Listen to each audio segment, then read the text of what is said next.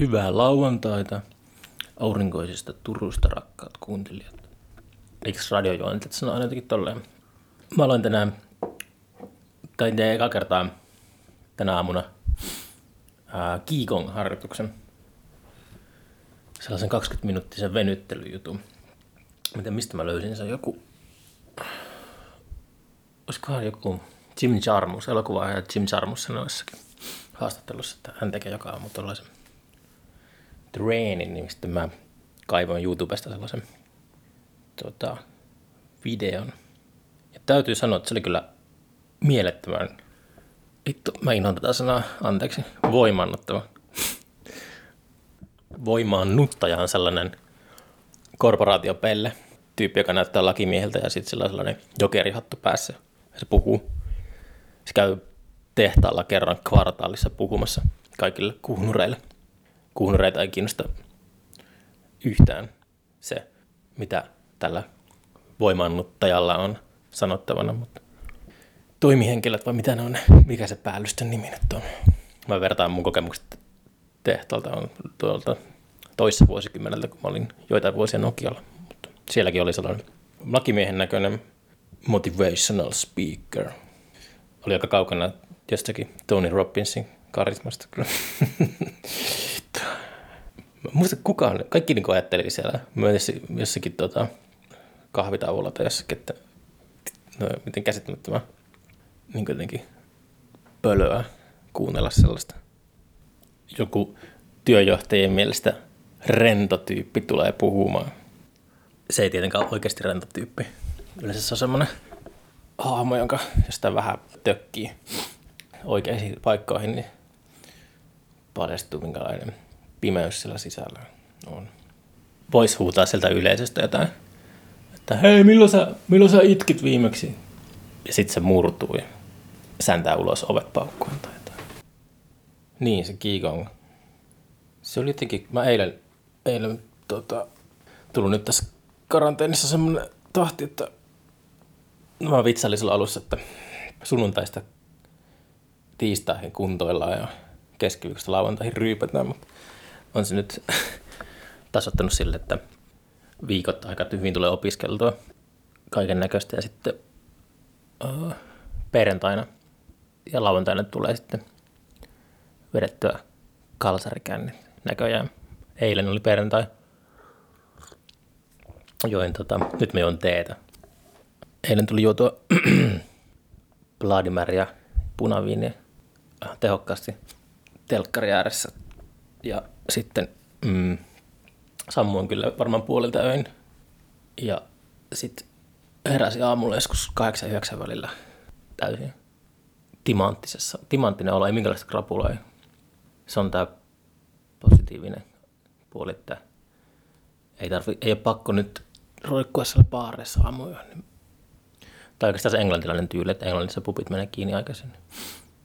Mä oon aina tykännyt siitä, että keikat on aikaisin ja tolleen, niin sitten seuraavana päivänä on elämää.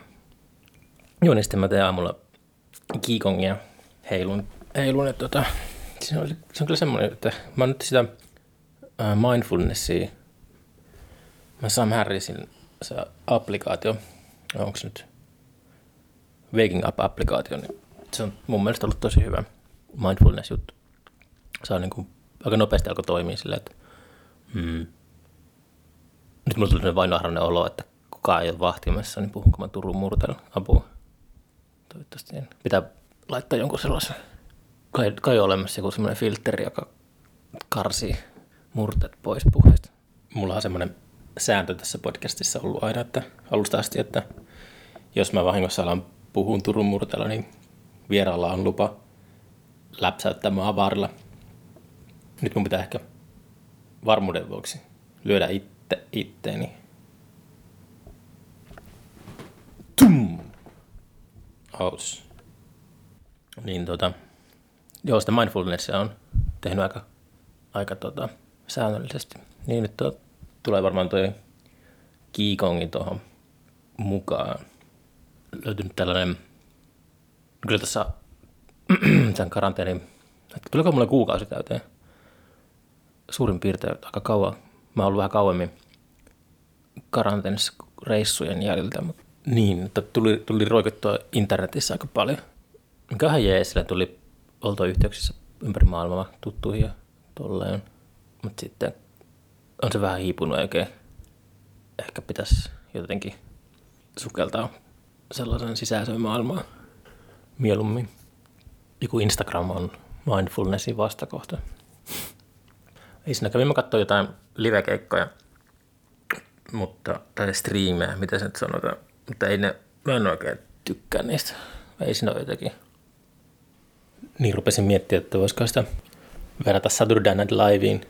Että se on, SNL on aina kymmenen vuoden välein ihan katsottava ohjelma. Nyt se on kyllä ihan ka- kaame, kaamessa kunnossa.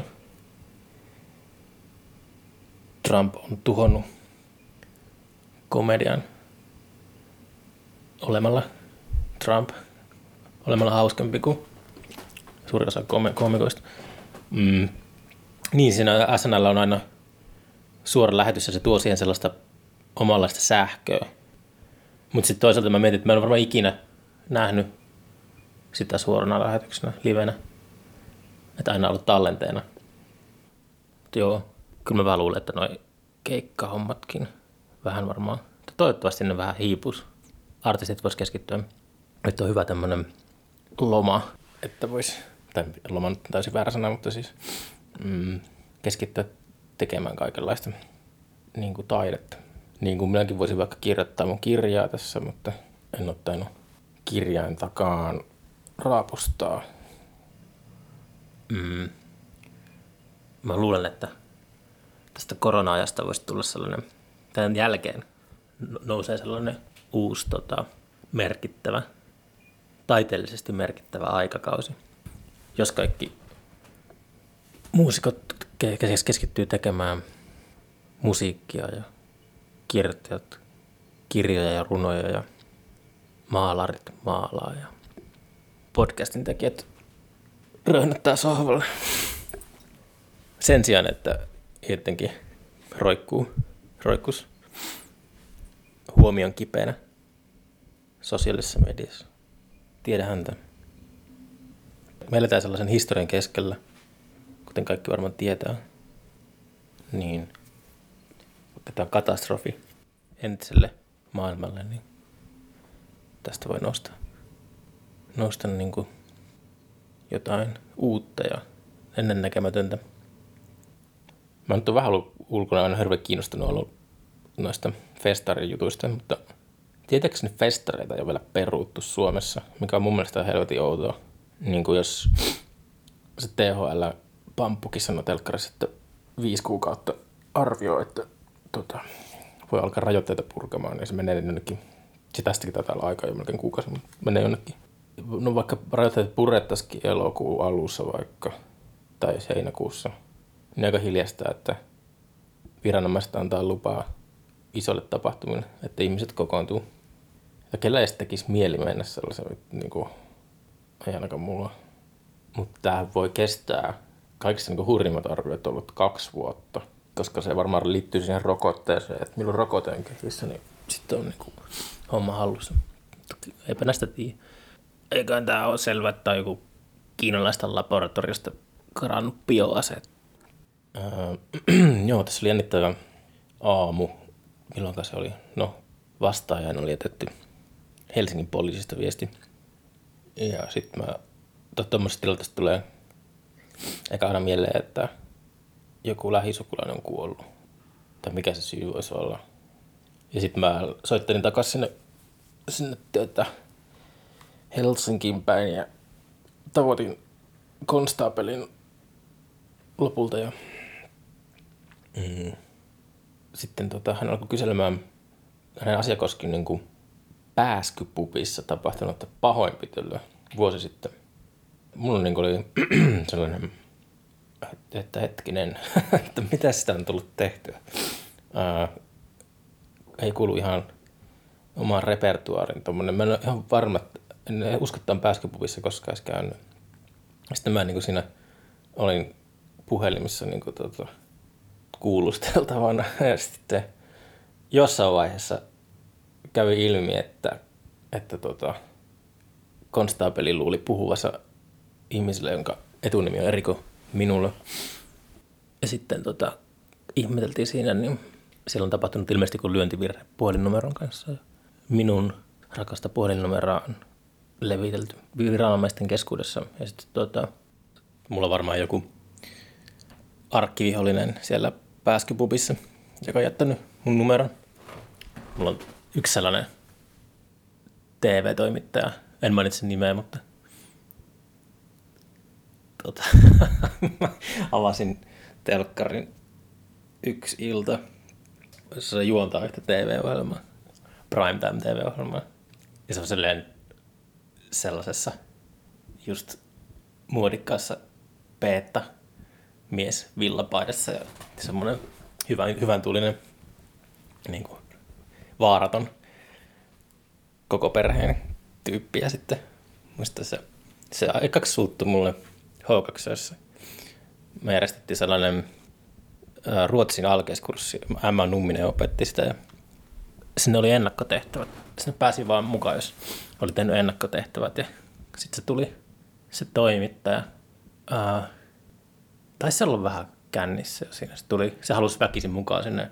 Sitten mä möin EO, EOta ja sitten sieltä tuli se klassinen, eikö sä tiedä kuka mä oon. Sitten mä sanoin, että en kyllä tiedä, en mä siinä vaiheessa tiedä kuka se on, enkä mä oikein, en seuraa tota, tota, tota, tommosia juttuja.